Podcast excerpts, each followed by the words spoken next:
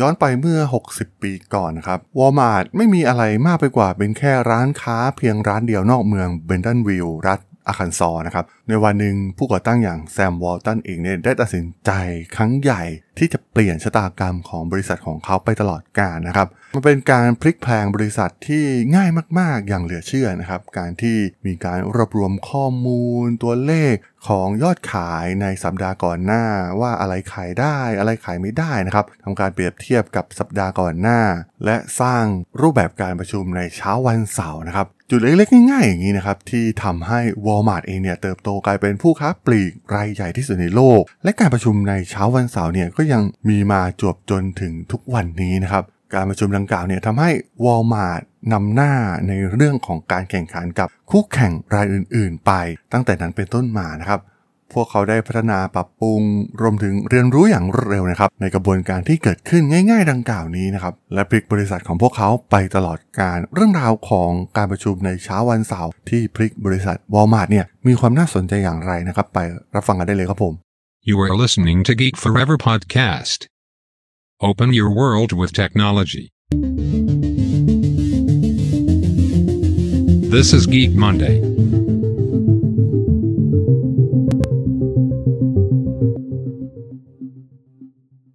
สวัสดีครับ ผมด.ดล จาก ด.ดล็อกนะครับ และนี่คือรายการ Geek Monday นะครับ วันนี้จะมาคุยเรื่องราวจากหนังสือ The Greatest Business Decision of All Time นะครับ จาก Fortune นะครับ ซึ่งมีหลาย case study ที่น่าสนใจนะครับ วันนี้จะมาคุยกันถึงเคสของ Walmart นะครับ ต้องย้อนกลับไปในยุคแรกเริ่มในยุคทศวรรษที่ 1960 ที่ Walmart เองเนี่ยเพิ่งเริ่มเปิดตัวนะครับ มีร้านค้าเพียงร้านเดียวนะครับ ที่เมืองเบนตันวิลล์ในรัฐอาร์คันซอ แซมวอลตันเองเนี่ยได้พยายามทำบางอย่างนะครับเพื่อให้ธุรกิจสามารถเติบโตได้นะครับ ซึ่งมันก็เป็นเคสที่น่าสนใจนะครับ การทำสิ่งที่เรียกว่าการประชุมในเช้าวันเสาร์นะครับ ซึ่งในตอนนั้นเนี่ยเรียกได้ว่ามันเป็นสิ่งที่แตกต่างจากร้านค้าปลีกร้านอื่น ๆ ในอเมริกานะครับวอตันเองเนี่ยได้คิดเรื่องนี้ขึ้นมานะครับเป็นการประชุมเกี่ยวกับการขายสินค้า ซึ่งจะนำเอา ตัวเลขการขายสินค้าต่างๆ ในสัปดาห์ก่อนหน้าที่เกิดขึ้นนะครับว่าอะไรขายได้อะไรขายไม่ได้นะครับทำการเปรียบเทียบยอดขายกับสัปดาห์ก่อนหน้าว่ามันเป็นอย่างไรนะครับ ซึ่งแนวคิด concept ง่ายๆนี้นะครับ แต่ว่ามันมีพลังที่ส่งผลอย่างรุนแรงมากๆนะครับ ต่อกิจการของ Walmart นะครับ ย้อนกลับไปปี 1962 นะครับ แซมวอลตันผู้ก่อตั้งวอลมาร์ทเองเนี่ย ก็แทบจะทำงาน 7 วัน 24 ชั่วโมงนะครับ ซึ่งแน่นอนนะครับว่าหากต้องการให้พนักงานต้องมาทำงานในวันหยุดเนี่ย มันก็ไม่ค่อยยุติธรรมสักเท่าไหร่นะครับแต่แซมเชื่อว่า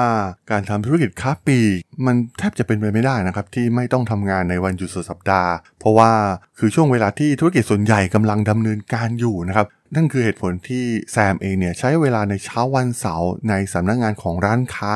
เพื่อสร้างการมิ팅ครั้งสำคัญกับพนักงงานของบริษัทของเขานะครับ โดยมีการวางกฎที่เข้มข้นนะครับ พนักงงานเนี่ยต้องมาถึงก่อนเวลาแล้วก็จะมีการจัดประชุมป้ายจะถูกแขวนไว้นะครับ แล้วก็มีการจัดหัวข้อต่างๆ ที่จะถกเถียงกันนะครับ ถามความคิดเห็นของพนักงาน ว่า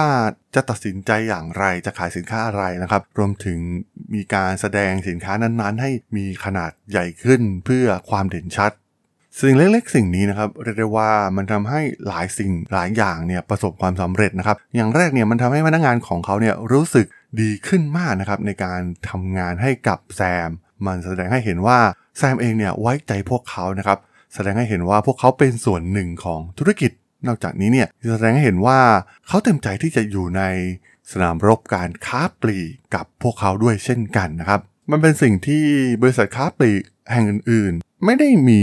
การดำเนินการอย่างนี้นะครับ ซึ่งทำให้วอลมาร์ทเองเนี่ยเกิดความแตกต่าง มันเป็นความแตกต่างเล็ก ๆ น้อยๆเพียงเท่านั้นนะครับ แต่ว่าการที่จะทำให้พนักงานที่มีค่าแรงขั้นต่ำมีความสุข แน่นอนว่ามันก็จะทำให้ลูกค้าของวอลมาร์ทมีความสุขด้วยเช่นกัน รวมถึงนักลงทุนเองด้วยนะครับ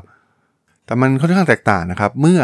วอลมาร์ทเริ่มขยายกิจการนะครับ ก่อนหน้านี้เนี่ยมันอาจจะมีการประชุมเล็กๆ ทุกสัปดาห์ในร้านค้า2อสแห่งมีเท่านั้นนะครับ แต่ว่ามันกลายเป็นอีกเรื่องหนึ่งนะครับ เมื่อธุรกิจเติบโตและจำนวนพนักงานเนี่ยเพิ่มมากขึ้น แต่รูปแบบการประชุมในเช้าวันเสาร์เนี่ยก็ยังคงเป็นประเพณีที่สืบต่อกันมานะครับ ทุกวันเสาร์แซมเองเนี่ยจะกำหนดให้เหล่าพนักงานเข้ามาแบ่งปันยอดขายประจำสัปดาห์ แล้วก็วางแผนสำหรับ สัปดาห์ถัดไปนะครับ การประชุมเนี่ยจะทำให้พนักงานมีบทเรียนรายสัปดาห์ในการขายสินค้านะครับ เป็นเครื่องจักรที่สำคัญมากๆนะครับในการผลักดันธุรกิจของ Walmart ถือว่า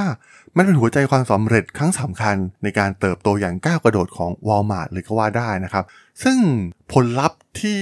มันยิ่งใหญ่มากๆอย่างหนึ่งของการประชุมในเช้าวันเสาร์ก็คือ มันเป็นการเผยแพร่ข้อมูลเกี่ยวกับธุรกิจให้กับทุกคนในบริษัทได้รับรู้นะครับ มันช่วยให้พนักงานเนี่ยกลายมาเป็นหนึ่งในส่วนร่วมของเจ้าของธุรกิจด้วยกัน ซึ่งแซมเองเนี่ยแบ่งปันข้อมูลทั้งหมดกับทุกคนในร้านค้าในทุกชุมชนนะครับ สิ่งที่มันเห็นผลชัดเจนมากๆนะครับกับกลยุทธ์นี้ของแซมเอง การประชุมในเช้าวันเสาร์เนี่ยทำให้วอลมาร์เนี่ยสามารถแข่งขันกับ Kmart นะครับ ซึ่งในตอนนั้นเนี่ยเรียกได้ว่ามีความแข็งแกร่งกว่ามากนะครับ ในช่วงกลางทศวรรษที่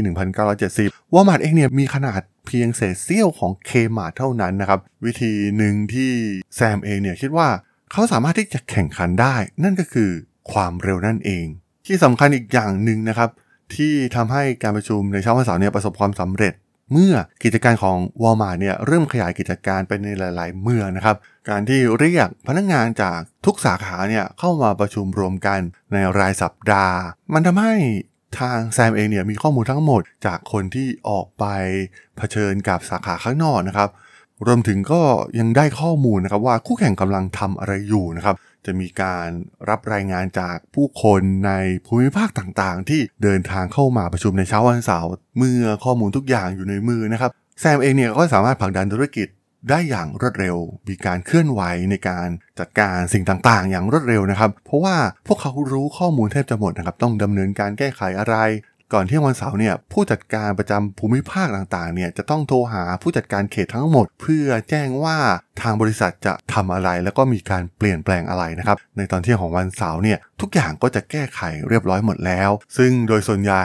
ฝั่งคู่แข่งเองเนี่ยจะได้รับยอดขายในวันจันทร์ของสัปดาห์ก่อนหน้านะครับ แต่ว่ามันก็ช้าไป 10 วันแล้วนะครับ เพราะว่าทางวอลมาร์เนี่ยได้แก้ไขปัญหาทุกสิ่งเป็นที่เรียบร้อยแล้วนั่นเอง ยกตัวอย่างง่ายๆนะครับ สมมุติว่า มีอาหารสุนัขที่มีอัตรากำไรสูงจำนวนมากเนี่ยมันขายดีมากๆนะครับผู้บริหารในเบนตันวิลเองเนี่ยจะตรวจสอบให้แน่ใจว่าร้านค้าเนี่ยมีสต็อกสินค้าเพียงพอ และจะไม่หมดไปนะครับ ซึ่งทำให้วอล mart เองเนี่ยได้เปรียบกว่าคู่แข่งเป็นอย่างมาก คือถ้าเทียบกับยุคนี้มันก็คงเป็นเรื่องของ Big Data อะไรทำนองนี้นะครับ ซึ่งในยุคนั้นเนี่ยมันยังคงไม่มีอะไรรูปแบบนี้อยู่ แต่ว่าถ้าในธุรกิจยุคปัจจุบันเนี่ยทุกอย่างมันเห็นแบบเรียลไทม์ได้อยู่แล้วนะครับ ผู้บริหารเนี่ยสามารถที่จะตัดสินใจต่างๆ ได้อย่างรวดเร็วกว่าเดิมมากๆ แต่ว่าก็ต้องย้อนไปนะครับ เพราะว่า Walmart เองเนี่ยเติบโตขึ้นมาในยุค 1960 1970 ที่ขยายกิจการมาในยุคที่เทคโนโลยีสารสนเทศเองเนี่ยก็ยังไม่ได้พร้อมมากนักนะครับซึ่งความสามารถในการปรับตัวได้อย่างรวดเร็วดังกล่าวนะครับ ก็ทำให้ Walmart เองเนี่ยสามารถที่จะเจรจากับเหล่าซัพพลายเออร์ให้ได้ราคาดีที่สุดนะครับวอลมาร์ทเองเนี่ยก็เป็นหนึ่งในเครือข่ายค้าปลีกแรกๆนะครับ ที่มีการซื้อสินค้าโดยตรงจากผู้ผลิตนะครับ แทนที่จะเป็นจากเหล่าผู้ค้าส่ง นั่นทำให้ศักยภาพในการแข่งขันของพวกเขาเนี่ยเพิ่มสูงยิ่งขึ้น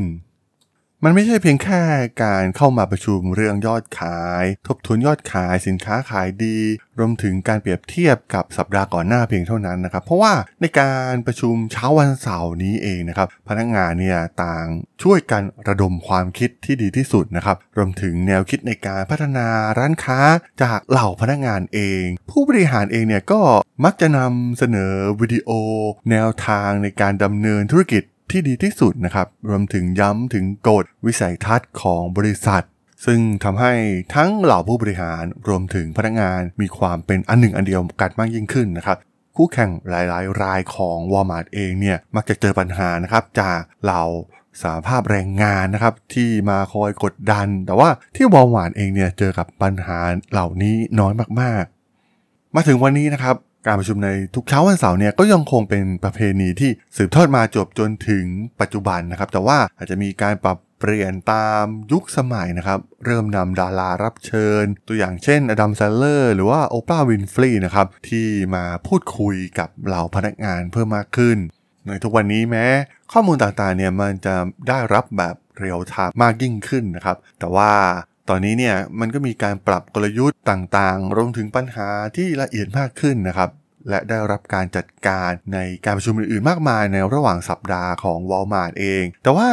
ด้วยธรรมเนียมประเพณีนี้นะครับ ก็ยังช่วยให้บริษัทเนี่ยสามารถที่จะรู้ลึกซึ้งถึงสิ่งที่เกิดขึ้นจริงกับเหตุการณ์จริงในเครือข่ายร้านค้าของพวกเขานะครับ และทำให้ทุกคนพนักงานทุกคนภายในอาณาจักรวอลมาร์ทรู้สึกมีส่วนร่วม มีวิสัยทัศน์ และมีเป้าหมายเดียวกันเพื่อผลักดันบริษัทให้ก้าวไปข้างหน้า ได้สำเร็จนั่นเองครับผม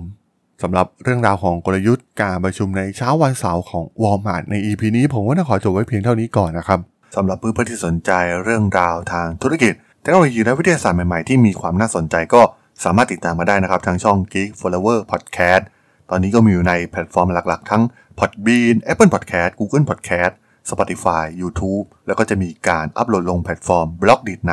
ทุกๆ ตอนอยู่แล้วด้วยนะครับ ถ้ายังไงก็ฝากกด Follow ฝากกด Subscribe กันด้วยนะครับ แล้วก็ยังมีช่องทางหนึ่งในส่วนของ Line แอดที่ a t r a d o n t h a r a d h o l สามารถแอดเข้ามาพูดคุยกันได้นะครับ ผมก็จะส่งสาระดีๆ พอดแคสต์ดีๆ ให้ท่านเป็นประจำอยู่แล้วด้วยนะครับ